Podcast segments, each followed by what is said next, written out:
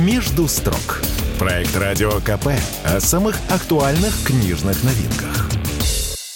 Друзья, это прямой эфир радио «Комсомольская правда», и мы сегодня встречаем в нашем эфире гостей. Я их сначала представлю, потом расскажу, почему мы здесь собрались. У нас сегодня в гостях Леонид Палько, управляющий вице-президент Российского книжного союза, генеральный директор издательства «Вечи». Леонид, здравствуйте. Здравствуйте. А, Светлана Зорина, глава комитета по поддержке и продвижению чтения Российского книжного союза, главный редактор журнала «Книжная индустрия», организатор конкурса «Ревизор».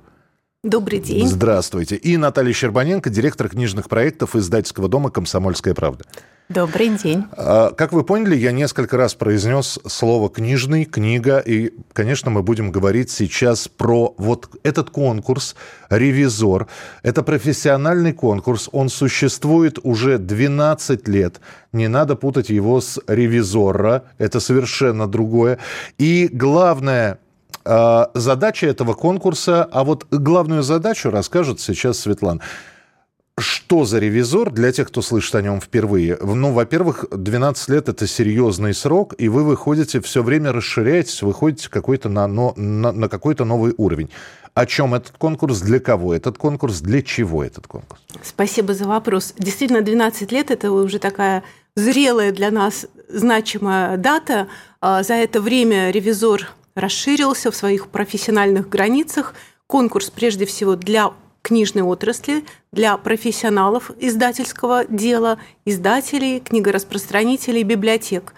И отрадно сказать, что в своих номинациях а, конкурс объединяет практически все книжное пространство России. Потому что задача конкурса «Ревизор» а, показать и транслировать лучшие проекты по поддержке и продвижению чтения, показывать опыт лучших издательств, книжных магазинов, оценивать работу журналистов, блогеров.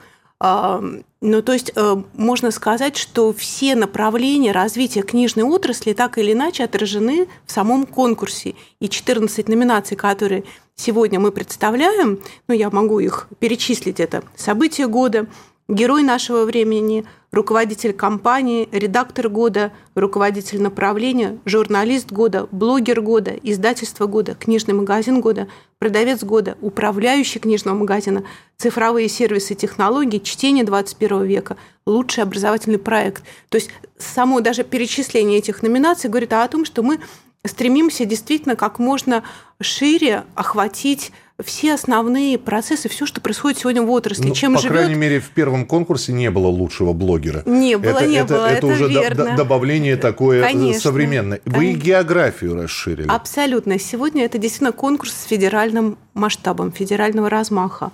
А, В этом году 190 заявок поступило из 26 регионов Российской Федерации. А, Ну, буквально от Калининграда до Находки. Э, Практически все федеральные округа, ну не практически, а точно все федеральные округа и основные ре- регионы России, участники этого конкурса. Это радует, потому что мы а, в своих номинациях и в своих проектах и инициативах стремимся наградить и поощрить действительно регионы, посмотреть, что там происходит, какие проекты, чем жи- живы регионы, что их волнует, что интересует. Потому что, как известно, конечно, издательское дело сконцентрировано в Москве и в Питере. А вот с точки зрения того, чем вообще жива отрасль, э, что делают библиотеки, например, да, что делают книжные магазины, какой опыт они транслируют. Здесь нам очень важно приобщить э, именно регионы и показать, что происходит там. Ну вот я сейчас э, к Леониду уже перехожу. Причем Леонид лауреат премии «Ревизор», герой нашего времени. Вы получили эту награду. И при этом вы еще и, э, значит, э, генеральный директор издательства.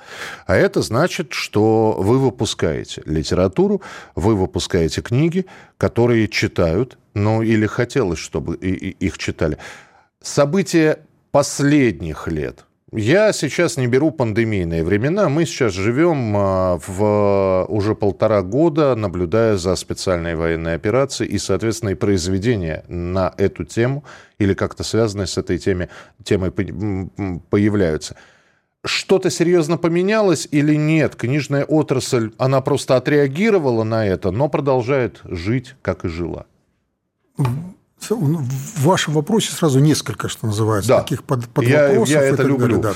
Как, да, как сразу, сразу вывалить все, пожалуйста. Да. Значит, ну, первое, э, как бы сразу, чтобы расставить все точки над «и», герой нашего времени. Значит, спасибо книжному сообществу за то, что меня таким образом отметили. И я для себя считаю так, что не то, что я на сегодняшний день стал делать что-то такое, что ну, отметили на это звание. Нет, мы делали всегда на протяжении 32 лет, вот я директор издательства, мы делали свое одно. Просто время догнало нас. Вот как раз то есть мы историко-патриотическое издательство и всегда были на этом пути стояли. А, год назад, когда нам вручали премию Министерства обороны, я помню, Юрий Михайлович Поляков сказал о том, что эти ребята занимались патриотикой даже тогда, когда это было не то, что не модно, когда это было опасно и не признавалось в обществе и так далее. Когда была в моде другая патриотика. Да, да. другая, особенно в книжной отрасли. Я, я очень сильно по этому поводу в свое время комплексовал, я очень сильно по этому поводу говорил о том, что, ну, думаю, как так, я вот сибиряк, э, там, честно признаюсь, у меня совершенно такое образование политическое было, там высшая партийная школа за спиной, Новосибирский аграрный университет, и тут ни с того ни с сего стал директором издательства. А потом перестал комплексовать и буду делать то, что я считаю нужным, и, а там уже умные люди поймут, а до глупых мне дела нет. И вот мы это делали, мы печатали на протяжении 32 лет, нам вот 23 августа было 32 года, мы издали 150 миллионов э, экземпляров книг, 20 э, тысяч наименований. И это все историко-патриотическая действительно такая направленность. Э, я всегда смеюсь, что мой партнер, он историк, а я патриот. У нас потому такая тенденция, что историко-патриотическая. Вот. За это вот отметили, за мою работу и так далее. Теперь то, что касается по времени издания и других вещей. Да, наверное, какими-то вещами мы, мы, мы перестроились. Например, мы сделали 8 томов стихов вот э, что, стихи что дня. Для, для, с одной стороны, мы все прекрасно помним Симонова, Твардовского, да, военная, история, история, патриотика, патриотика, но это стихи, да. Вы знаете, э, поэты оказались так называемым спецназом. Значит, э, вот, э, потому что, понимаете, прозаикам нужно какое-то время, нужно к этому подготовиться, нужно сюда писать. А поэты они более быстро реагировали и сделали. И вот 8 сборников у нас вышло, и эти сборники мы печатаем в больших количествах, находим деньги и отправляем туда на передовую. Мне приятно, когда я бываю, это называется, за ленточкой, заходишь в какую-то войсковую часть, смотрим, лежит наша черная книга преступлений, которую мы тоже делали, и плюс лежат стихи вот именно из огня, которые поэты. К сожалению, 6 человек у нас погибло значит, из тех, кто были, вот э, воины и так далее. Может быть, об этом не принято говорить, но это факт. Это есть такая ситуация. Многие ребята до сих пор воюют, многие ребята пишут вообще, не, что называется, не на передовой, но именно о тех позициях, которые на передовой. Очень четко мы отреагировали на библиотеку Донбасса. Мы как бы очень тонко чувствовали в свое время, пять лет назад – я помню, когда мы первый раз приехали на Донбасс, это была такая очень интересная история. Я попал туда на Донбасс, привезли мы в Макеевку, подружились мы с ДНРом, э, с Донецком, значит, и сделали несколько проектов таких. Ну, для примера я скажу, что мы подарили 26 тысяч книг в те времена, когда они были еще, что называется, я называю их беспривязными, тогда uh-huh. вы не определились, как и что вы были. У них действительно не хватало, у них был такой вакуум в книгах и так далее. И мы за две командировки привезли им вначале вот э, наши историко-патриотические книги, потом мы собрали им детские, сделали, и мы вот действительно им очень сильно Например, сделали один очень интересный проект, называется «100 великих людей Донбасса». В нашей серии «100 великих» значит, был своеобразный риск написания этой книги, а потому что мы до этого брали, например, 100 великих художников, 100 великих музыкантов. У меня была эта серия да. книг, и в э, я все, вот. время, я все время спотыкался об эту, об эту цифру 100, потому что Э, читая это все, вдруг, э, а как же, а, а вдруг, а вдруг, ну, понятно, что 100 человек это, это здорово. Ну, да. это здорово. Но представьте себе, вот локально собрать из Донбасса, да, так мы набрали. Мы набрали не то, что там, там такие уникальные цифры нас поразили. Во-первых, мы брали только умерших. Потому что, знаете, не обидеть живущих и так далее, потому что это будет вопрос, а почему не меня, почему угу. нет. Мы сказали, вот, ребят, извините, войдите в историю, вот, и потом пободить. Так смотрите, 17 министров э, союзных было из Донбасса. Представляете, было. Были ну, великие спортсмены, великие э, кинорежиссеры, там, условно говоря, ну, очень много. Кобзон Иосиф Давыдович, тоже он, он э, же донецкий, донбасский, значит, и вот.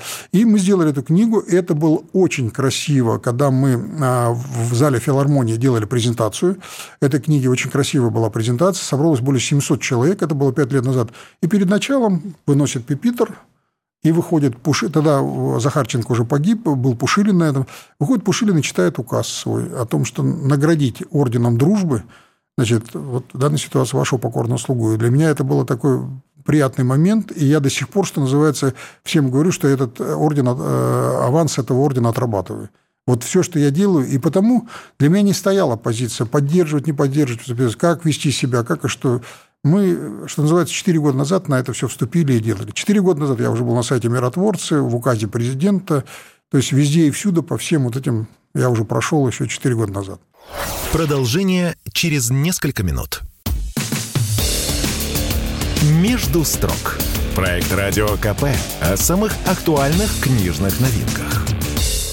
Друзья, это прямой эфир радио «Комсомольская правда». У нас сегодня в гостях Леонид Палько, управляющий вице-президент Российского книжного союза, генеральный директор издательства «Вечель». А Светлана Зорина, глава комитета по поддержке и продвижению чтения Российского книжного союза, главный редактор журнала «Книжная индустрия», организатор конкурса «Ревизор». И Наталья Щербаненко, директор книжных проектов издательского дома «Комсомольская правда». Я сейчас к Наташе обращаюсь. Во-первых, у нас а, Давайте за коллег за наших порадуемся. Мы в эфире «Комсомольской правды». У нас журналист отдела культуры Денис Корсков стал финалистом в номинации «Журналист года». У нас э, Дима Стешин получил специальный диплом за свою книгу и работу э, журналистскую. Ну а Наталья победила в номинации «Профессионал года» главный редактор. Наташ, я понимаю, что сейчас вот сидит да, глава издательства. У нас сидит, в общем, главный редактор книжной индустрии, глава комитета по поддержке продвижения чтения. И, казалось бы, вопрос должен им. Но мы-то, вот сколько я тебя знаю, ты занимаешься книгами.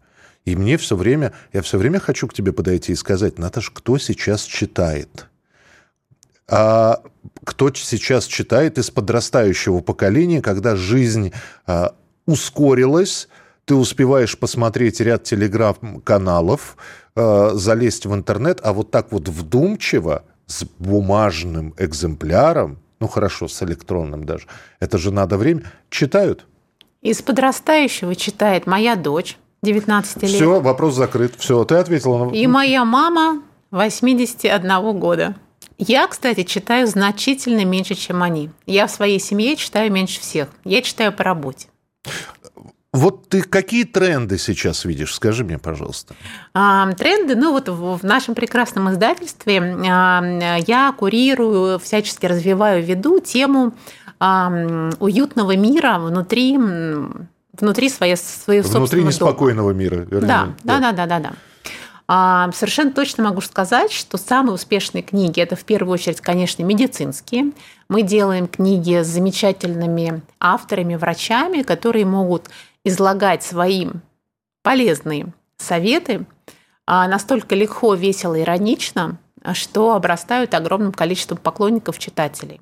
А у нас вот сейчас великолепная новинка сентября, книга гастроэнтеролога, которая на самом деле, мне кажется, перевернет.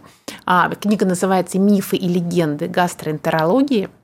Она перевернет к лучшему меню, аптечку и настроение огромного количества людей, потому что мы пытаемся рассказать вместе с врачом, гастроэнтерологом о том, а, в каком, а, насколько мы все заложники мифов, стереотипов, сколько мы тратим лишних денег, сколько мы тратим лишних нервов. То есть люди какую-то предметную литературу, которая конечно, может им конечно, помочь. Которая читают, может да? помочь. Великолепная книга кардиолога, которую тоже мы не успеваем делать до печатки полезные, понятные советы. Наши книги, понятно, что если, не дай бог, что-то сильно болит, то нужно не книгу покупать, а обращаться к врачу или звонить в скорую помощь.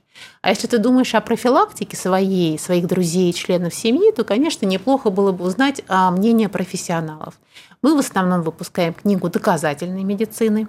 То есть это люди, которые ориентируются на научные факты, и российские, и международные.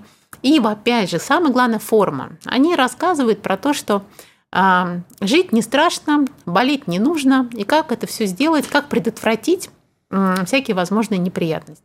Но это одно из направлений, а да, другое направление да, да. это историческое как раз а, в «Комсомольской правде». Да, ну вот дело в том, что А историческое направление, это, мне кажется, лучше не я расскажу, а настоящий эксперт, потому что а, второе мое направление – это так называемое домоводство.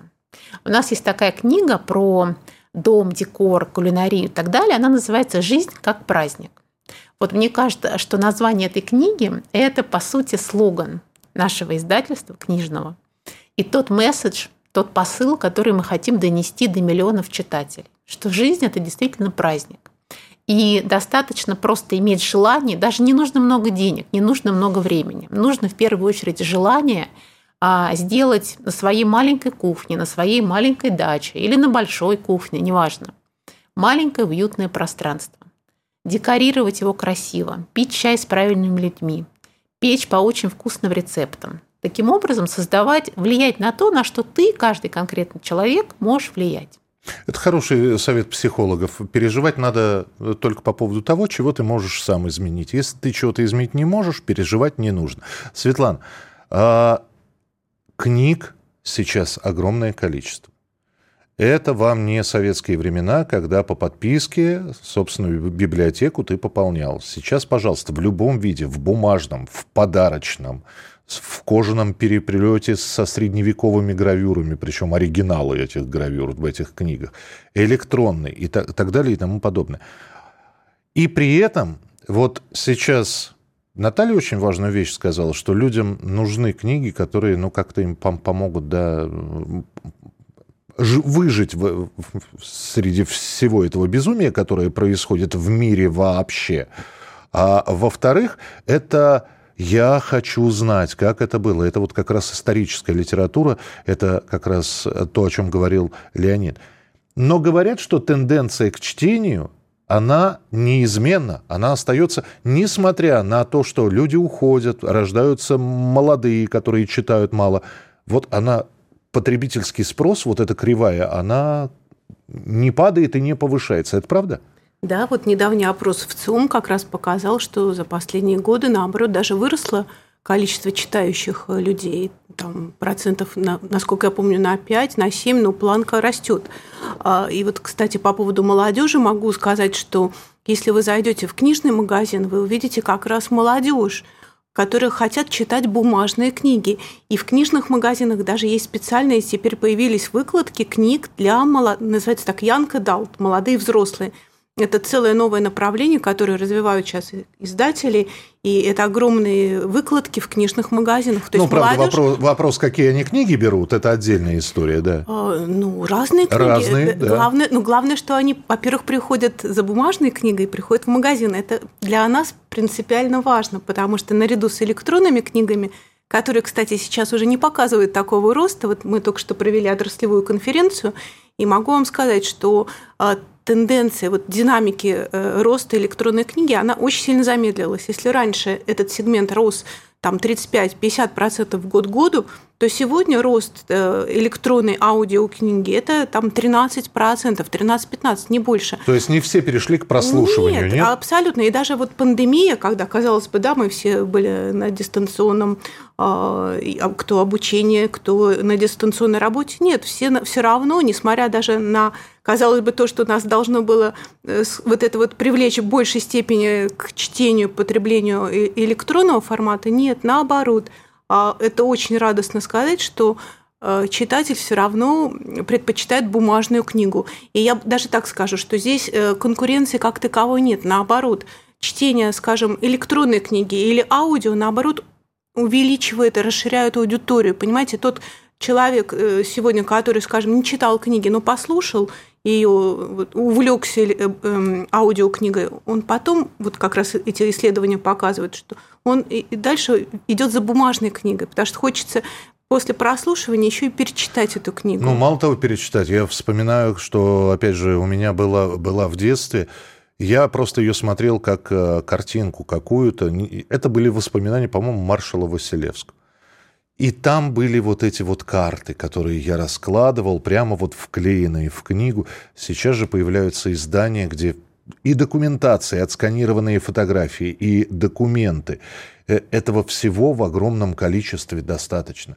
У меня к Леониду вопрос. Леонид, вот 32 года издательству, да, э, Вече. Нет у вас ощущения, что через какое-то время, что все-таки мы превратимся, и, или некоторые уже превращаются, потому что я вижу, какие книги иногда выпускаются, и я вспоминаю, э, помните эту Э, замечательную историю «Россия – родина слонов». И что у России были только победы, никогда не было никаких поражений. И так далее и тому подобное. Нет ли такого перекоса в ура-патриотизм? Вот к чему я клоню это все. Потому что я вспоминаю те самые лихие 90-е, когда, вот вы правильно сказали, про патриотизм вообще не вспоминали, а на книжных развалах вдруг появлялись «Дневник офицера вермахта». Какой дневник? Кто его издал? Сейчас вот говорят, что есть такой перекос в сторону ура патриотизма. Не наблюдаете? Вы знаете, у нас есть своя аудитория, угу. которую я это прямо чувствую. Вот, вот недавно прошла книжная ярмарка, у нас вот буквально еще не, не остыли пальцы рук, как от рукопожатий. Вы знаете, наша аудитория – это интеллигентные люди, такие уже взрослые достаточно, то есть за 50 наша аудитория и так далее. И вы знаете, они умные, и вот им вот это вот, что называется, не прокатит. Вот просто реально не прокатит.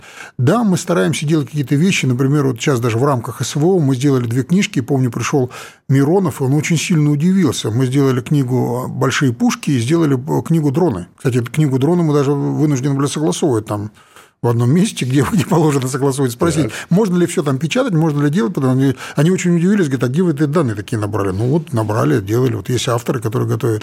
И понимаете, и они должны быть книги объективные, потому что вот, ну, что называется, ну, наверное, даже СВО показало, шапками-то не закидали. Вот это серьезная, изнурительная работа, борьба, которая сейчас идет. По крайней мере, я о себе это сказать не могу у нас достаточно такой внутренний ценз, цензура, которая своя внутренняя. У нас очень хороший, сильный редакторский состав.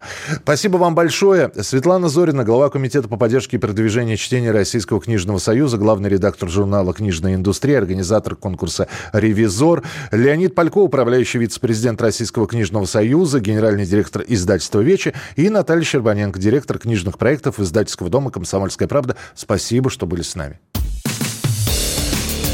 «Между строк». Проект «Радио КП» о самых актуальных книжных новинках.